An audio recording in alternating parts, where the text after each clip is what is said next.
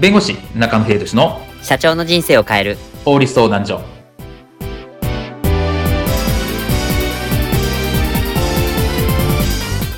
こんにちは弁護士の中野秀俊です。こんにちはアシスタントの堀内隆です。この番組は IT 専門の弁護士中野秀俊がこれはすぐに使える法律主に企業法務の知識を分かりやすくそしてちょっとコミカルにお伝えする番組です。よろしくお願いいたします。今回のテーマは桃栗3年。では特許権は何年？です。はい。ことわざに桃栗3年かき8年があります。まあこれとは関係ないかもしれませんが。え関係ないですね。すいません。はい。えっ、と、特許権についてなんですけど、特許を取得してから、こう何年有効になるものなんでしょうか。今回は特許権の有効期間についてお話を伺います。では、特許権についてこういったシーンはありませんでしょうかおーい。今度の新商品ハーリー送信の特許取得に動いてくれ。はーい。温め器具で特許取れるんですね。もう世の中そんなもんだ。へえ。ちなみに高校生の頃に特許取ったことあるぜ。え、マジっすか？おマジマジ。えっとえっとこれだよ。ワイヤレスパワー計測スキャンメガネ？おおそうだそうだ。メガネをかけてうちのボタンをカチッと押せば見ている人の体調やがスキャンされるのよ。へえ。これところでこ、そのメガネの現物ってあるんですか？おあるよ。これだこれ。うわうわ、すっげえ。すっげえ。えー、ところでこれ、いつ特許取得されたんでしたっけ？えっとな高校生の頃だからな。書類入れてなかったっけ？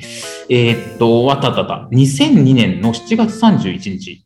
あれ？えっ、と、ということは今日は2022年の8月1日ってことは？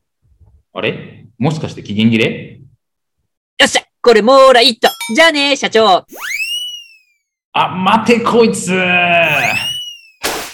今回のテーマは、桃栗3年では特許権は何年についてお話を伺います。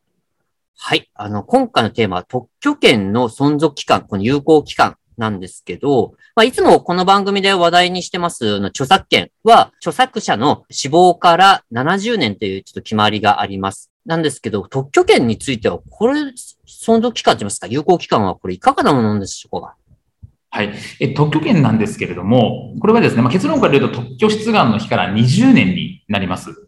?20 年ですかはい。では、なので著作権に比べると結構だいぶ短いわけですよね。著作権の場合は、著作権生きてる時もそうです死後70年なので、はい。長い間なんですけれども、はい特許の場合は特許を出願してから20年うんというところなので、まあ、意外と短いなというところかなと思うんですね。そうですね、本当に。うん。えー特許って結構取得するのが大変でして、はい。本当数年単位でかかることもざらにあるんですね。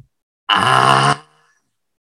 で、あとその特許っていうのはその、こういう特許が出願されましたよっていうのが公開されます。なので、誰でも見るような状態になるんですね。ー、ええ。そうすると、結局そのど、どういう技術を使っているかとかうん、どういう仕組みなのかっていうのが全部公開されてしまうというところがあります。ええええなのでえ当然それを、まあ、パクるっていうのは特許権が取得されたとダメなんですけれども、まあ、その一部を変えたりとか、同じような仕組みなんだけれども、まあ違うように作るとか、そういったことも可能になってしまうというところなので、まあ特許出願って割とリスクがあるとリスクがあるんですね。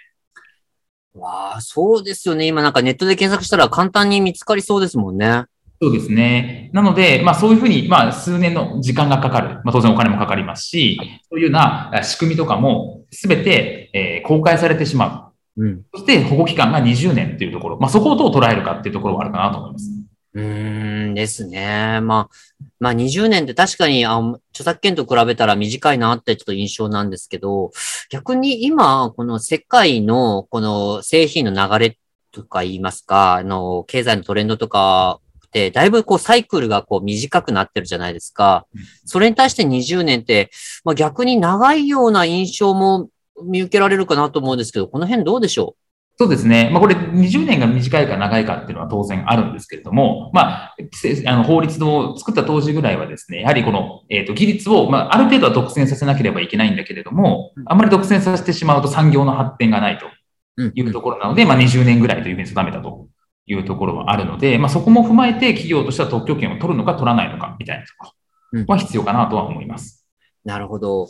ちなみにこれ、あの、まあ、20年ってあったんですけど、なんか例外があるというふうにと聞いたんですが、例外というのはどういったことでしょうか？あそうですね。まあ、例えば医薬品とかって特許を取れたとしてもすぐに販売ができないんですね。あ、そうなんですか。というのは医薬品っていうのはやっぱりその厚厚労省とかで認可が必要になってくるので、はい。別の手続きがまた必要になってくると。あというふうに発売に別途手続きが必要な場合は、あの、そういうご例外的に5年延長が認められています。うーん。なるほど。この医薬品がこう特許関わるのって、例えばどういったものがあるんですか？そうですね。あの、身近なところで言うと、よりジェネリック医薬品っていうのがあると思うんですけど、はいはい。はい、まあ、なんなんとかな、ジェネリックっていうところですね。これな何かっていうと、これは特許が切れた薬、医薬品ですよね。うんうんうんうん。これを、おまあ、別の、その開発してない別の業者がそれでそのまま作るっていう。それをジェネリック医薬品と言ったりします。ああ。なので、成分とかは一緒。はい特許情報に公開されてますのでう、ん一緒なんですけれども、特許が切れているので誰でも使えますというところですと。で、あとは研究開発費がかかってないんですね。ああ。なるほど。はい医薬品っていうのは莫大な研究開発費がかかっていて、それを開発して回収しなきゃいけないので、割と高めの値段をしなきゃいけないんですけれども、まあ、ある意味、ただ乗りというか、えー、有してるので、そこに対して研究開発がかかってないので、安く提供ができるというところなので、ジェネリックっていうのが、まあ、進められているっていうのはあるかなと思います。なるほど。だからジェネリックは安くあの提供できるっていうところだったんですね。ちょっと存じ上げませんでした。なので、まあ、ジェネリックって言って別になんか怪しいものとか、なんか、でえっ、と、劣化版みたいな、なんかそういうようなイメージを持つ人もいるんですけど、まあ、そんなことはなくて、あくまで成分は一緒。うんっていうところ。だから研究開発がかかってないって、特許切れのものを使っているっていう形かなと思います。なるほど。まあ、このね、特許を関わるっていうところっていうのは、まあ、いろんなそのね、利益やその期間とか、そういったね、とか絡むところではあるので、まあ、このあたりは本当にしっかりこう把握して、まあ、特許申請されるんであれば、この申請するっていうところも抑えてほしいなと思いますね。そうですね。今回の弁護士中野秀俊の社長の人生を変える法律相談所はお役に立てていただけましたでしょうか？企業活動において気がつかないうちに違法になっていることや、ちょっとした法律の知識があれば一気に打開できる、そんな法律のエッセンスをご紹介していきますので、この番組をフォロー、いいねをお願いいたします。よろしくお願いいたします。ではまた次回をお楽しみに。ありがとうございました。ではまた。